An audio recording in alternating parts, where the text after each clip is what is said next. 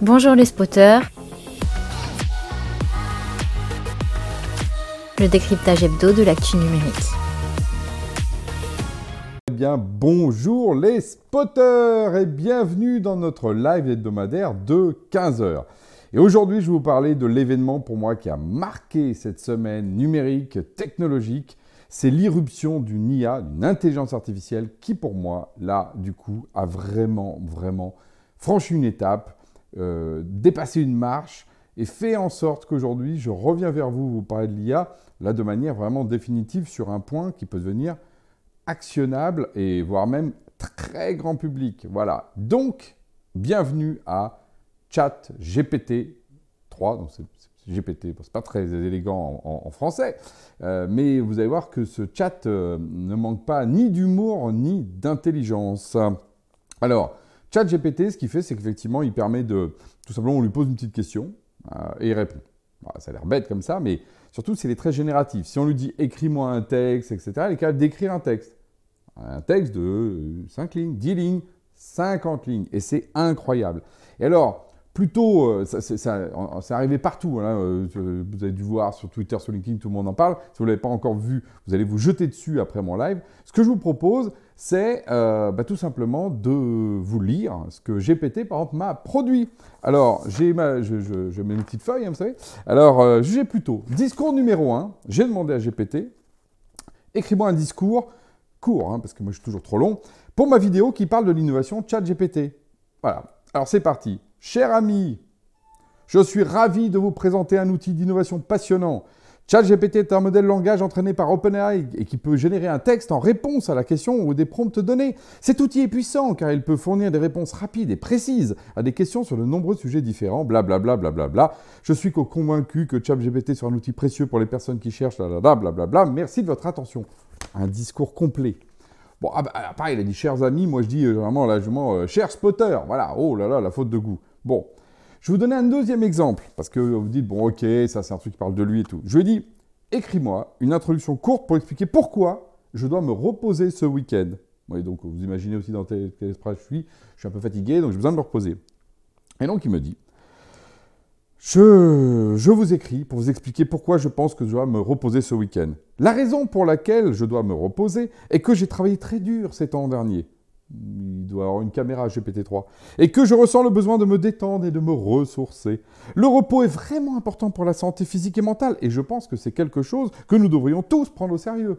Hmm. Hein, GPT Il a entièrement raison.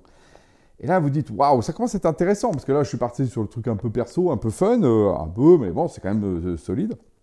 Et alors, je lui ai demandé un dernier truc pour me remplacer vraiment, qu'est-ce qu'il faut faire? Il faut écrire un bon tweet. Et un bon tweet sur quoi? Sur la souveraineté. Donc je lui ai dit, écris-moi, j'ai pété, un tweet pour dénoncer la domination des GAFAM sur la souveraineté numérique en France. Bon, ça, je l'ai fait souvent, j'avoue. Bon. Et donc, qu'est-ce que me propose GPT comme euh, hashtag? C'est parti. Vous êtes prêts? Nous ne pouvons plus accepter la domination des GAFAM sur notre souveraineté numérique en France. C'est temps de prendre des mesures pour renforcer notre indépendance et protéger nos données personnelles. Hashtag souveraineté numérique. Hashtag souveraineté numérique. Et là, on dit waouh, c'est quand même pas mal quand même. Hein. C'est quand même pas mal parce que vous avez vu, il produit euh, trois textes sur trois sujets. Alors, du coup, euh, c'est quand même un effet waouh énorme. Moi, quand j'ai fait ça, j'ai même testé dans des cas, euh, j'ai écrit des paroles, par exemple, de musique, j'ai essayé de, faire des trucs dans la science. Enfin, je suis allé un peu partout. On s'aperçoit que dans l'actualité aussi. Alors, justement, il n'est pas plugué sur l'actualité de la semaine, mais quand même, il a une connaissance de l'actualité un peu générale de la politique. C'est très impressionnant. Alors, tout d'un coup, ça ouvre des débats infinis. Parce que là, on y est. On y est dans quelque chose qui devient utile au quotidien. Moi, je vais vous dire que ce que je ressens de ça, de toute façon, c'est que c'est les bottes de cette lieu. Voilà, c'est un accélérateur. C'est un accélérateur. Et ça change la donne parce que là où d'habitude on doit écrire des choses, etc., tout d'un coup, on peut aller sur euh, ChatGPT, puis on tape et on a des résultats. Ce n'est pas l'IA qui va nous remplacer. N'ayons pas peur de ce fantasme un peu. Je veux dire, de la même façon que c'est pas parce qu'on a eu des correcteurs d'orthographique qu'on a remplacé euh, tous les professeurs. Voilà, c'est pas le sujet. Le sujet, c'est d'empiler. Alors après, on voit bien que, du coup, c'est-à-dire que ça compresse. On, a, on, ne sait plus, par exemple, effectivement, euh, manier, euh, je sais pas, on va faire des, calculs à la main. On apprend ça à l'école, puis après on le fait plus. On a une calculatrice. Ok. Donc peut-être que la génération de texte va devenir quelque chose de, de moins, enfin, de moins valoriser. Voilà. Surtout dans des contextes euh, où, encore une fois, c'est banal.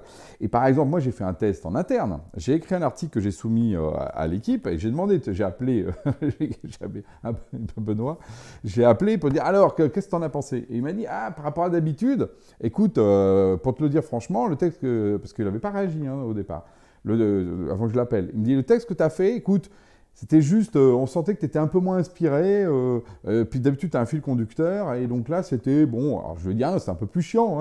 Hein, alors je lui dis, bah écoute, est-ce que, est que du coup, le nègre qui me l'a écrit, je dois le virer? Il me dit, non, surtout pas. À, à Genspot, on est bienveillant. Je lui dis, oui, mais c'était pas une personne, c'était une machine. Donc, bien rigolé de ça, mais effectivement, on peut s'y laisser prendre. C'est pour ça d'ailleurs, moi je pense que quand je l'ai fait, je dis ouais, moi je pourrais me laisser prendre. Je lis un texte, etc. Sauf que effectivement, ça manque un peu de saveur. D'ailleurs, ce que je vous lis là, vous avez bien vu, c'est pas, c'est très journalistique, mais très très très très très neutre. Il n'y a, pas beaucoup justement d'angles. Bah, ça, reste justement de l'information qui crée du knowledge plutôt que de vouloir prendre un, angle. Là aussi, pour les gens qui ont peur, bah voilà, le fait d'avoir un, point de vue, une opinion pour dire ça c'est bien, ça c'est pas bien, et puis un style aussi, parce qu'il écrit, bon, c'est pas non plus du Proust, par exemple, il écrit mieux que moi, mais c'est du langage écrit. Bon, moi, j'ai pas un, un, langage écrit parlé, mais qui est aussi des fois plus incisif. Bon, voilà. Et puis vous-même, vous avez chacun votre style. Bon. Alors, du coup, je me suis dit, mais c'est qui qui est derrière tout ça? Open AI, Open Artificial Intelligence. C'est open, ça doit être cool.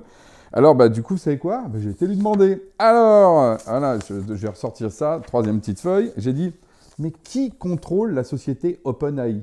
Hmm. Et il m'a répondu, il m'a dit OpenAI est une société à but non lucratif qui a été fondée en 2015 par des personnalités du monde de la technologie, dont Elon Musk. Ah, pam Encore Elon Musk, toujours Elon Musk. Sam Altman et Greg Brockman. Bien, mais la société est principalement financée par des dons de ses fondateurs et d'autres donateurs ainsi que par des partenariats avec d'autres entreprises. 1-1.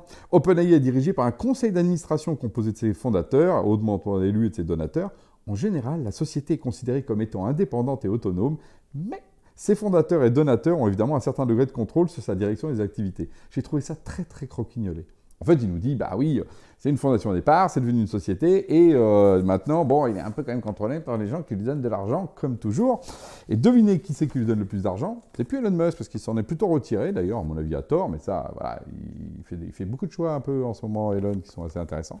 Non, c'est, c'est Microsoft, et voilà. Et ce qui m'amène justement à peut-être une perspective, au-delà de l'usage justement très, euh, j'ai envie de dire, personnel euh, de, de chat GPT, enfin personnel au sens individuel dans la productivité, etc., bah, c'est que ça pourrait devenir, effectivement, c'est une hypothèse posée sur la table, un remplaçant de moteur de recherche. Parce que finalement, vous lui posez des questions, il vous donne des réponses. Quand vous n'avez pas besoin d'aller sur un site, vous pouvez directement lui poser la question. Quand on regarde ce qui est devenu Google, c'est devenu un moteur de réponse. Hein. il essaie de vous amener des réponses. Euh, pourquoi machin truc? Euh, Quelle est la recette de machin? Euh, Où est-ce que je peux trouver? Gna gna gna Et donc, il donne des réponses plutôt que maintenant des, liens vers des articles qui seraient les fameuses réponses.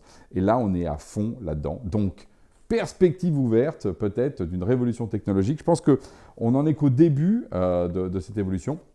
Et effectivement, euh, c'est open AI, mais ça reste quand même américain. Euh, on a malheureusement un peu euh, pataugé, on a joué petit bras sur l'IA, alors que on a, c'est pas compliqué. Nous, par exemple, dans un, des projets de recherche dans lequel on est, avec les gens de, à la fois du, CNRS de, Saclay, on a les meilleurs algorithmes au monde parce que c'est les bibliothèques utilisées par tous. À l'INRIA également, des bibliothèques open source utilisées par tous. Donc, on a le savoir-faire, mais encore une fois, l'industrialisation, et là, Microsoft est là, parce qu'évidemment, lui, voit évidemment tout ce qu'il pourrait faire comme argent. Donc, à nous de prendre ce volet-là. Et là, vous voyez, j'ai pas pu m'empêcher de faire un peu de souveraineté sur la fin de mon histoire d'IA, euh, qui est quand même assez bluffante. Donc, allez sur euh, ChatGPT. Franchement, ça vaut le coup. Ça va vous ouvrir les horizons. Ça va nourrir les discussions du week-end et bientôt celles de Noël, où tonton ou grand-père ou grand-mère seront toutes... Euh, émoustillé à l'idée que demain les robots pourront écrire à notre place. Voilà. Donc, euh, c'était donc Alain Garnier. je vous le dis parce que je suis une vraie personne. Là, je ne suis pas une deepfake programmée par GPT-3 pour faire sa publicité. Vous voyez dans quel monde on, va vivre demain. Donc, je vous dis à la semaine prochaine. Je crois qu'on se rapproche. la semaine prochaine, ce sera le dernier live avant l'arrêt de la saison parce que justement, il faudra prendre du repos. C'est ce que m'a dit ChatGPT pourquoi je dois me reposer ce week-end et pendant les vacances? Sur ce, à la semaine prochaine.